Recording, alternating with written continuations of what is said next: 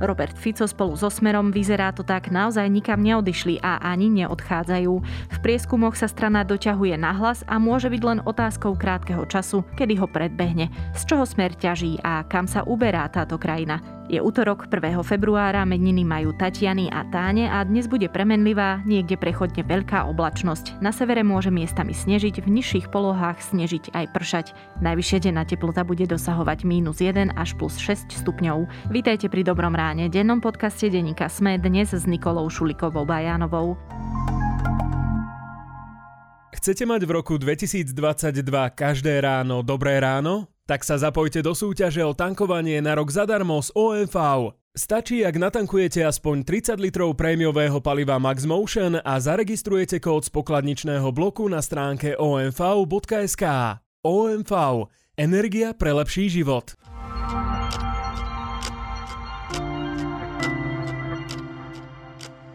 Poďme na krátky prehľad správ. Zuzana Baťová končí ako riaditeľka štátneho ústavu na kontrolu liečiv. Ústav bude od februára do ukončenia riadneho výberového konania viesť Peter Potúček. Baťová požiadala o uvoľnenie z funkcie na vlastnú žiadosť. Regionálne úrady verejného zdravotníctva nestíhajú trasovať kontakty všetkých ľudí nakazených koronavírusom. Vyzývajú preto pozitívne testovaných, aby svoje kontakty iniciatívne informovali sami. Ide o osoby, s ktorými sa pozitívny stretol v období do dvoch dní od odobratia pozitívnej vzorky, ak nemal príznaky, prípadne dva dní pred objavením sa príznakov ochorenia. Dôvodom je rýchle šírenie nákazy.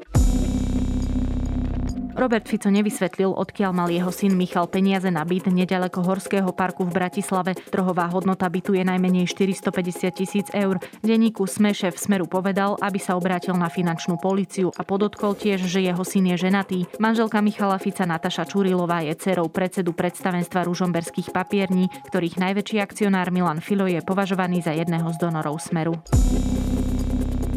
Hoci sú ruské tajné služby podozrivé z kyberútokov aj na Slovenskú republiku, generálny prokurátor Maroš Žilinka si vie predstaviť spoluprácu v odhaľovaní kyberzločinov so svojím ruským náprotivkom. Povedal to po pondelkovom parlamentnom výbore, na ktorom mal vysvetľovať svoju cestu do Ruskej federácie. Žilinka mal na výbore odpovedať aj na otázky o tom, čo si myslí o zločinoch režimu Vladimíra Putina a dôvodoch, pre ktoré je ruský generálny prokurátor Igor Krasnov na sankčnom zozname Európskej únie. Možnosť však nevyužil. Výbor nebol pre nedostatočný počet počet poslancov uznášania schopný a Žilinka za takýchto okolností odmietol na ňom ostať. Spotify po kritike a bojkotoch pre šírenie dezinformácií touto streamovacou službou pridá varovanie o obsahu do podcastov, ktoré diskutujú o ochorení COVID-19. Oznámenie prišlo po tom, čo hudobník Neil Young minulý týždeň stiahol zo Spotify svoju produkciu a obvinil spoločnosť zo zverejňovania dezinformácií o očkovaní v podcaste The Joe Rogan Experience. Viac takýchto správ nájdete na sme.sk alebo v mobilnej aplikácii Denníka Sme.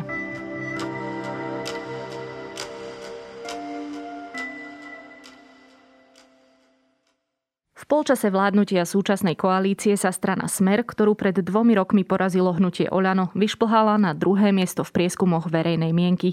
Od vedúceho hlasu stranu Roberta Fica delí len 1,5%. Od vrcholu ho podľa niektorých delia mesiace. Ako sa mu to dva roky po obrate spoločenskej situácie podarilo a čo od Smeru a jeho šéfa možno očakávať, sa teraz budem pýtať zástupcu šéf-redaktorky denníka Sme Jakuba Fila. No a aká zmena nastala od toho konca minulého roka? Vidíme, že zatiaľ čo smer o vyše percento narastol, hlas o vyše percento klesol, percento naviac si pripísali aj Uhríkovci, podobne ako za ľudí, no a dobrá voľba zase o percento klesla ostatné strany sa Jakub, začneme teda tak technicky, hypoteticky. Hlas 17,8 a smer 16,3% v nedelnom prieskume agentúry Focus pre televíziu Markíza. To znamená, že ak by toto boli volebné výsledky, viac ako tretinu parlamentu obsadí hlas a smer. Najprv, ako by vlastne vyzeralo to politické zastúpenie, ako by vyzeral taký, taký parlament? V zásade podľa výsledkov volieb. Ono úplne sa nedajú porovnávať percentuálne výsledky volieb s počtom mandátov. Tam by dokonca sa stalo, že hlas a smer by mali ešte viac ako tretinu parlamentu. Ako tam skôr sú zaujímavé iné fenomény. Tie percentá medzi hlasom a smerom sú v podstate stabilne rozdelené. Hej. Tá, ako keby, keby sme ich zrátavali kontinuálne hej, a bolo, brali by sme niečo ako starý smer, tak v podstate tá podpora sčítaná je stále veľmi rovnaká. Ona samozrejme kolíše. Tam ale skôr je zaujímavé na tom prieskume ako rastli iné strany. Že sa nám už etablovali fašisti z republiky skoro na 8%. Boli by to práve oni, s ktorými by musel smer a hlas vládnuť, ak by išlo o voľby? No ono, ono veľmi dôležitá otázka je, že kto by s kým vládol. Hej? A na ňu dnes zase nevieme odpovedať. Ono v tých, v tých čiernych eh, scenároch eh, všetci automaticky počítame s tým, že by hlas vládol so smerom. Prieskum verejnej mienky je zachytenie volebných nálad v nejakom konkrétnom čase. Tie volebné nálady boli na konci januára a tam by hrozne záviselo. Skončil by prvý hlas a teda dostával by, by poverenie na zostavenie vlády Peter Pellegrini, alebo by ho tesne predbehol smer a zostavoval by vládu Robert Fico alebo by vystrelil niekto podobne ako Igor Matovič v, v reálnych voľbách a zostavoval by vládu niekto iný. Takže ako ťažko sa odpoveda na tú, tú, tú otázku. Tam je veľmi zaujímavé to, či a kedy predbehne Robert Fico a teda smer samotný hlas. Ja sa za súčasnej situácie prikláňam k tomu, že to bude čoskoro. A zároveň je veľmi dôležité, ako sa vlastne vyfarbí ten Peter Pellegrini, ktorý dva roky sa nevyfarbil. Hej. On na jednej strane hovorí, že a chce byť alternatívou smeru, ale na druhej strane sa nezačal prejavovať ako alternatívou smeru a v zásade, keď chce byť ako smer, tak v tom vôbec nie je autentický. Táto vláda nemôže ďalej riadiť krajinu. Nevie to. Je neschopná. Jediné, čím si dokazuje ešte ako tak svoju existenciu, že sa každý týždeň bude snažiť zatvoriť niekoho na základe výpovede ľudí, ktorých na výpoveď najprv navedú, pripravia, Povedia im, čo majú On povedať. to má teraz trošku také komplikované, lebo chce byť tá alternatíva, ale rýsuje sa, že v konečnom dôsledku aj tak budú musieť spolupracovať. No ale to je stále tá odpoveď, ako no, budú musieť spolu spolupracovať. Tá politická realita je oveľa komplikovanejšia a na základe toho, čo čítam v diskusiách pod našimi politickými textami, presne viem, čo si budú hovoriť čitatelia alebo teda poslucháči tohto podcastu, keď poviem to, čo poviem. Hlas vôbec nemusí e, spolupracovať so Smerom. Hlas môže spolupracovať s inými politickými stranami a môžeme si ich menovať a môžeme si to rozoberať. Rovnako ako pre Smer v minulosti bola spolupráca s fašistami no-go, hej, alebo teda ne, nebola, nebola akceptovateľná, len to bol Smer pred dvoma, troma rokmi. Hej, alebo smer v roku 2016, keď zostavoval poslednú vládu. Dnešný smer je podľa mňa veľa náchylnejší spolupracovať s republikou a, a s inými, povedzme, ako keby ultrapravicovými stranami. Takže odpoveď na otázku, že kto je s kým ochotný spolupracovať, nám dajú až reálne voľby. Hej? Lebo ak si dobre spomenieme na rok 2016, aj vtedy nás veľmi prekvapilo, kto nakoniec bol s kým ochotný spolupracovať. Naražaš na most. Na most, na sieť a podobne. No a tá ochota, kto s kým, je proste priamo úmerná tým výsledkom. My sa určite ešte dostaneme aj k tej otázke, že vlastne nakoľko sa máme nechať vyrušovať v polčase vládnutia týmito výsledkami. A ja len preto doplnenie poviem, že tretia skončila vlastne strana SAS s 11%, Progresívne Slovensko s viac ako 8%, Oľano je na 8%, Republika, ktorú si už spomínal, teda strana Milana Uhrika a Milana Mazureka sa etablovala na tých povedzme 8%. To je ešte otázka, že či o dva roky budú mať stále tých 8%. Smerodina so 6%, no a z parlamentu by vypadli za ľudia aj e, ľudová strana Naše Slovensko. Teda Veronika Remišová, keď hovoríme o prípade za ľudí, hej? Áno. Ja ešte ostanem v tejto rovine týchto všetkých strán. Bežne hovoríme, že takmer každej vládnocej strane klesne v priebehu volebného obdobia popularita, ale nie je toto až príliš veľký obrad? Že tá koalícia takto stratila? No, koalícia nie je jednoliatá masa. Oni by teraz už nezostavili vládu. Áno, ale koalícia pozostáva stále zo štyroch strán. Hej. Preto som ja tak posmešne sa spýtal, keď si povedala, že za ľudí, že či Veronika Remišová, alebo ako strana za ľudí, o, oni sa vôbec nemusíme rozprávať. Hej. To sú štyria poslanci v zásade s, akože s nulovým potenciálom v súčasnosti. A tým pádom tam máme Oľano, SAS a Sme rodina. SAS vybavujeme tým, že sa drží veľmi stabilne na svojich pozíciách niekde okolo 11-12%. Vyzerá ako veľmi príčetnou silou v kontexte súčasnej vládnej koalície a aj preto sa jej darí držať na tej volebnej popularite. A vďačí tomu vďaka tomu, že popri Oľano a popri Igorovi Matovičovi logicky vyzerá príčetne. Ale nerastie práve preto, že potom vždycky raz za čas, keď už eh, by aj popri tej zdánlivej príčetnosti mohli začať rásť, tak eh, Richard Sulik zase spraví nejakú vec, eh, ktorá strhne masku tej príčetnosti a v zásade ho vykreslí takého, aký je. Otázka je, ako by Richard Sulik vyzeral, keby mal naozaj okolo seba príčetných politikov, čo nemá. A tým sa dostávam k Oľano a Sme rodina, tak Sme rodinu vybavíme tým, že Sme rodina nie je tradičná proreformná proeurópska strana, je to skôr ako keby populistický subjekt slovenského typu, ktorý vlastne akože kam verejná mienka, tam sa hýbe. A napriek tomu, že, že Sme rodina hrá na také tie, tie narratívy, ako proste nie je úplne za povinné očkovanie a ako keby lavíruje medzi podobnými narratívmi, ako má smer, tak eh, nestúpa. Hej? Že smer stúpa, ale ten Boris, Boris Kolár, aj keď rád používa možno inými slovami, ale také tie ľudové slova, ľudové myšlienky, tak skôr klesá. A to je, to je nevýhoda toho, že vo vládnej koalícii, proste, ktorá je vo všeobecnosti nepopulárna. Jemu paradoxne ako keby jeho popularite účasť tej, tej koalícii škodí. No a potom tu je to Olano. Hej. A tam môžeme ísť proste, akože začať Igorom Matovičom a celou to jeho dvojročnou eskapádou, čo je proste ako keby len dokonaním toho, čo mnohí komentátori hovorili v roku 2010, keď sa ten Igor Matovič dostal do, do politiky, že je to proste ako keby antisystémová, úplne nelogická, um, ako keby politická figúrka. Hej. On nejakú časť politickej práce robil zaujímavo v tej opozícii, ale v zásade sa ukázal, že, že nie je schopný vládnuť.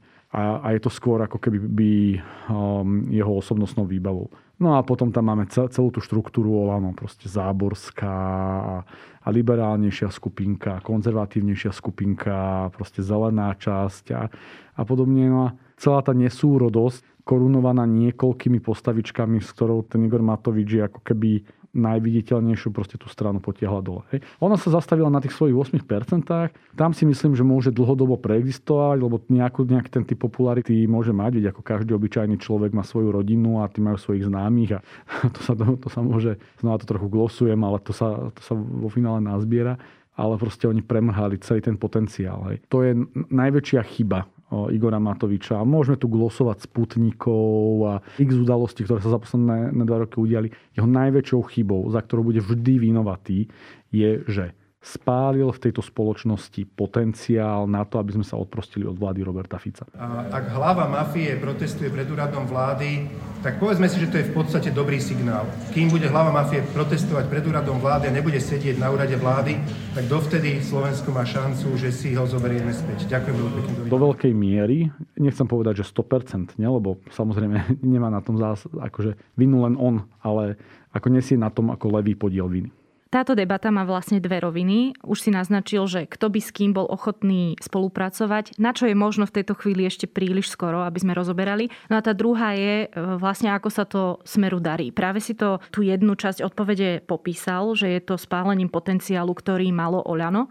A druhú si naznačil, druhú časť tej odpovede, že kedy sa ten prieskum robil. Ten prieskum sa robil medzi 19. až 27. januárom. A to boli vlastne dni, kedy sa vo veľkom riešil rusko-ukrajinský konflikt a takisto obrana dohoda so Spojenými štátmi. Ale na druhej strane treba podotknúť, že ten smer rastie dlhodobo. Smer sociálna demokracia, slovenská sociálna demokracia žije. A našou povinnosťou je si najvyššie cieľe a Smer sociálna demokracia bude patriť medzi favoritov nasledujúcich parlamentných volieb, pokiaľ ide o percentuálne víťazstvo. V čom teda tkvie ten jeho úspech? Nemôže to byť iba neúspech Igora Matoviča a hnutia Olano alebo teda koalícia. Aby som to len dovysvetlil, ja že vôbec nechcem povedať, že Smer rastie kvôli neúspechu Igora Matoviča. To, ako Igor Matovič v zásade nezvládol svoju úlohu a potiahol so sebou celú, celú koalíciu, tá koalícia dnes nie je schopná nastolovať žiadnu agendu. Ako jednotliví ministri, Mária Kolíková alebo Branislav Greling alebo niektorí ako pripravujú nejaké reformy, ako nikto nám neponúkol víziu, čoho týmto Slovenskom má byť po vlastne ako keby deštrukčných vládach Roberta Fica. Hej?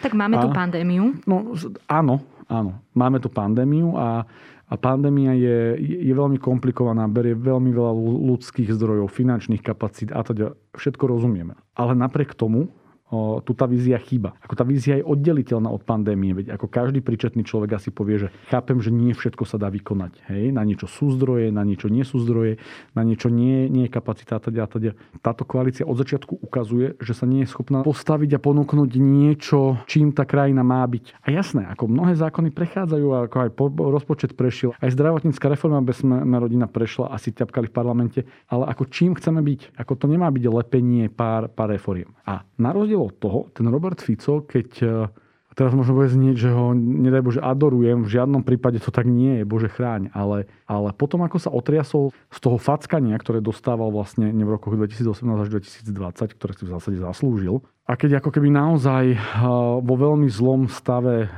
aj podľa mňa osobnostnom, aj stranickom, keď odišiel Pelegrini a ako veľká časť podpory, sa vyzeralo, že je, že je naozaj na lopatkách, tak sa ukázalo, že jeho tá politika naozaj že autenticky a živelne baví. On normálne ako keby v tej opozícii pokrial, hej, po, asi mal nejaký sabatikal alebo niečo a on teraz, že každý deň robí politiku. A nikto z iných zo, slovenských lídrov nerobí každý deň politiku. Chápem, že vládna koalícia je zamestnaná ako s reálnym výkonom riadení ministerstiev a teda a teda. No ako náhle rezignujú na robenie politična, hej, a navyše pozitívneho politična, alebo ten Fico robí negatívne politično, tak e, budú mať menší mediálny vytlak, e, proste nebudú vedieť nastolovať agendu a podobne. A práve tým, že to nie sú schopní robiť, nie sú schopní ponúknuť tú víziu, non-stop ju presadzovať, non-stop okolo rozprávať, tak hlavným nastolovateľom agendy v slovenskom mediálnom priestore sa stal Robert Fico. A častokrát dostávame ako novinári otázku, že prečo mu dávať toľko priestoru. No tak úlohou novinárov nie je sa rozhodovať, komu dá, dáme a komu nedáme. Proste úlohou novinárov je popisovať tú, tú, tú realitu. A ten Fico to robí proste, že šikovne. Žiaľ Bohu. Proste využíva témy, ktoré prichádzajú z domáceho medzinárodného prostredia, sám nastoluje nejaké témy a brutálnym spôsobom polarizuje spoločnosť. Tá polarizácia je taká... Ľudia to nemajú radi. Hej? Keď sa počuje výraz polarizácia, tak všetci si predstavia to negatívne. Fico, Fico práve to negatívne nezneužíva. No ale on sa práve že veľmi aktívne vymedzuje voči svojim nepriateľom. Hej? A on, on tých nepriateľov vytvára tým, že ich akože pomenúva. A on ich nálepkuje, on ich dehumanizuje a potom tú spoločnosť voči ním húcka. A funguje mu to. Samozrejme, veď tak padla mu do toho proste pandémia, padla mu, mu, mu teraz situácia na Ukrajine. Hej, ceny energii. Ceny energii. Tam ako, a naozaj akože dlhodobo, dlhodobo mu zafungovali proste ako keby rôzne narratívy. No. A teraz to všetko sadlo a, a on teraz si môže povedať, že tá tvrdá, ťažká práca, ktorú robil, hej, a ktorá ho navyše veľmi bavila, teraz mu začala prinášať ovoci. Ale prepáč, že ešte poviem ako keby jednu poznámku a to je to najdôležitejšie, čo si na Robertovi Ficovi treba uvedomiť. On všetko, čo robí, robí čisto premyslenie z politicko-marketingového hľadiska. Kalkuluje. Ako ad jedna ho to baví, ale ad dva to sú normálne, že premyslené veci. Tam, a keď ich človek začne sledovať, teraz schválne som povedal ich, lebo myslím aj Luboša Blahu, aj, aj mladého Kaliňáka, aj, aj proste ich z iných tých postavičiek, ktoré sa ta, tam, tam myhnú, oni sa na tom, že zabávajú. Oni normálne sedia a, a si hovoria, že spravíme toto, zafunguje to takto. A keď im to tak zafunguje, tak sú ako keby autenticky radi. A preto je len dôležité povedať, že bez toho, aby som zvažoval, akože znižoval váhu toho, aký to veľký je problém, Ficové narratívy a Ficové témy dnes on využíva len preto, lebo marketingovo fungujú. A možno keby bol vo vláde, by bol úplne iný, iný politik, ale on vie, že práve tým, čo bude hovoriť o Rusoch, o vakcinácii, o energiách, o Matovičovi a teda a teda, tým získa na, na, najväčšiu podporu. A v tom je on akože veľmi veľká líška mazaná. Dobre, tak máme pred sebou ešte dva roky. Možno treba si povedať, že možno, lebo o dva roky by, by mali byť riadne voľby. Hej. Ja si myslím, že budú o dva roky, ale môžu byť aj skôr. Jasné, ale tak toto rozoberáme už naozaj dlho a už keď sa preklenú cez tú polovicu, tak asi tých viacero názorov už asi sa zhodne na tom, že by mali dovládnuť. Každopádne máme pred sebou maximálne dva roky. Máme tu úplne oživeného Roberta Fica. Ty si povedal, že táto politická reprezentácia, ktorá nám momentálne vládne, nám nehovorí, že kto sme, tak budeme vlastne podľa teba o tie dva roky to, čo nám hovorí Robert Fico, že sme? Že sme teda tá frustrovaná, zabúdajúca krajina, ktorá si akoby vymazala z pamäte všetky štátne tajomníčky, sudcov, policajných nominantov a tak ďalej? To je dobrá otázka. Určite nie celá krajina bude mať pocit, že je to, to, ako si to pomenoval, alebo to, čo nám chce vnúknuť Robert Fico. Myslím si ale, že viac ľudí než dnes taký pocit bude mať a bude tomu autenticky veriť. To neznamená, že to všetko budú voliči Roberta Fica, lebo tí voliči, ako vidíme, sa upratujú aj k iným stranám. Rastú fašisti z republiky, posilnil Kotleba, posilňuje SNS, v tomto prieskume mala už skoro 4%. Hej. Celý ten blok ľudí, ktorí sú živení tou frustráciou, tým hnevom a strachom. a strachom, tak ako tá skupina sa prirodzene zväčšuje. Aby to nevyzeralo tak tristne, tak stále je tam veľká skupina strán a veľká skupina voličov, ktorí, ktorí vlastne zastávajú že úplne opačné spektrum. Len sú rozdelení medzi hrozne veľa strán SAS, dobre povedzme Olano, hej. KDH tam narastlo a zrazu je v parlamente. Progresívne Slovensko, hej, ktoré sme v zásade výrazne nespomenuli a drží sa, sa na 8%. V tej slovenskej spoločnosti to vždycky bolo pol na pol. Hej? Veď to boli voľby v 94., v 98., v 2002. Vždy to bolo o tom, že o pár percent prevládol jeden tábor. Hej? Ten tábor bol väčšinou v tej pravicovej alebo v tej, nazvime to dneska už to nenazývame pravicovej, ale v tej prodemokratickej a proreformnom spektre bol rozdelený na veľa strán a preto mu bolo vždy ťažšie komunikovať. A v tej nacionalisticko-autoritatívnom spektre, kam spadá prirodzene smer, a teda to bola taká ako keby jednoliatejšia masa. Teraz je skôr dôležité, aby si tie strany tej vládnej koalície, ale aj opozičné strany typu Progresívne Slovensko a KDH v zásade ako keby povedali, že čo idú, ako idú tie dva roky využiť. Hej? Lebo v zásade počas vládnutia, jasné, že ešte nejde kampaň, ešte na jeseň nás čakajú komunálne voľby, no ale po komunálnych voľbách ak nebudú predčasné parlamentné voľby, sa to začne, začne postupne nerozbiehať. A to proste znova. Akou krajinou chceme byť? Ako chceme zareagovať na medzinárodné nepnutie? Ako chceme riešiť domáce problémy? A Fico svojim voličom na toto dáva odpovede. Časť tých odpovedí neverí ani on sám. Časť sú čisté lži a klamstvá. Niektoré z tých odpovedí sú zmeskou rôznych, rôznych hoaxov, konšpirácií a neviem čo, ale dáva tie odpovede. Voliči toho druhého spektra od svojich strán tie odpovede nedostávajú. A proste, proste čím je Olano? Okrem toho, že je zmesko 50 rôznych poslancov a akú krajinu nám chce predostrieť? Čím je SAS? No dobre, SAS ešte trochu povedzme ako tak, hej, ale o SAS sme si, si, povedali, že, že, že kde má svo, svoje problémy. Aj progresívne Slovensko, ktoré pred poslednými voľbami vyrúkovalo ako keby s veľkolepým programom, nám dneska vôbec nedá odpoveď a vybíja sa tuto v nejakých občianských iniciatívach o o marihuane, zákazu pyrotechniky zvierat, ktoré sú same o sebe veľmi dôležité. Hej, o, o tom potom. Ale proste, aká je tá vízia krajín? No a pokiaľ to tieto strany za tie dva roky nepochopia a neponúknú tú, tú víziu, tak eh, v tých voľbách a úplne prirodzene vyváži, preváži ten, ten, ten smerácky narratív. Poslednou otázku, a tým sa vrátime na úvod tohoto celého, čo sme si hovorili, že akú odpoveď ponúkne Peter Pellegrini svojim voličom? Lebo zatiaľ ju stále neponúkol. Hej. Zatiaľ, keď ho Fico s, s Dánkom trošku stiahnu k sebe, tak, tak aj pokritizuje o, zmluvu z NATO, aj pokritizuje povinné očkovanie. Potom, potom mlčí, aj by chcel byť trošku ako keby peknou sociálnou demokraciou, takou európskeho typu, ale potom aj vlastne nevie, či ňou chce byť, lebo chápe, že európska sociálna demokracia na Slovensku bude mať menej percent, ako má teraz. Hej, ale aj on bude musieť nájsť vlastné odpovede na to, aké odpovede dá svojim voličom, hej, keď to tak poviem.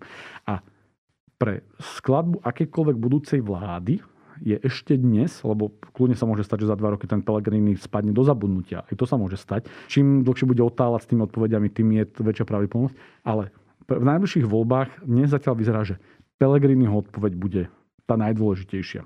A on bude rozhodovať o tom, či Fico bude vedieť postaviť veľkú, povedzme to takú nacionálnu autoritárskú vládu, alebo či bude vedieť iné zoskupenie síl postaviť vládu a, žiaľ Bohu, musíme to povedať, asi s hlasom. Vládu kompromisu. Povedzme, nazvime to vládu kompromisu. To je, to je asi také, že že ako veľmi vidíš, že mi to nejde z úst vôbec, hej, ale proste áno, tam sme, to je, to je politická realita. Lebo prekvapenie, ako spravil Matovič s tým, že jedna z tých pravicových strán, nazvime pravicových, zrazu zahviezdi takto vysoko sa nebude proste opakovať. Vyderie sa ti z úst ľahko odpoveď na to, či bude Robert Fico znovu kandidovať v prezidentských voľbách?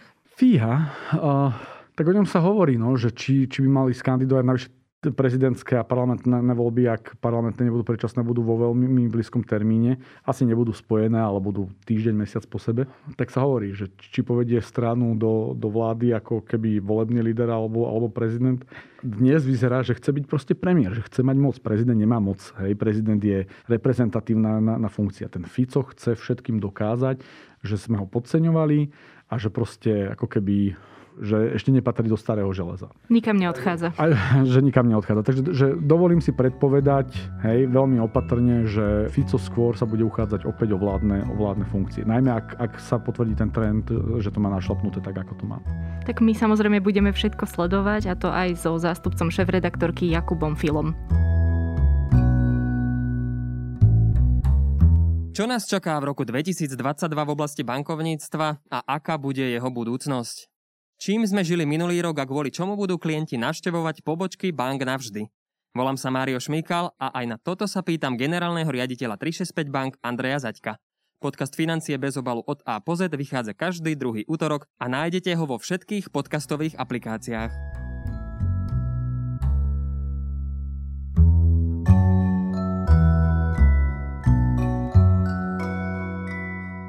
Dnes mám opäť odporúčanie pre fanúšikov videohier, konkrétne tých, čo si chcú zahrať kooperatívnu hru vo dvojici. It Takes Two je hra na dlhé zimné večery, je aj pre šmatľavejších, ako som napríklad ja, a dá sa pri nej nenormálne vyventilovať a zabaviť. Na dnes je to všetko, počúvali ste Dobré ráno, denný podcast denníka Sme. Moje meno je Nikola Šuliková Bajanová a pripomínam, že okrem Dobrého rána dnes vychádzajú aj pravidelná dávka a Všesvet. Do počutia opäť zajtra.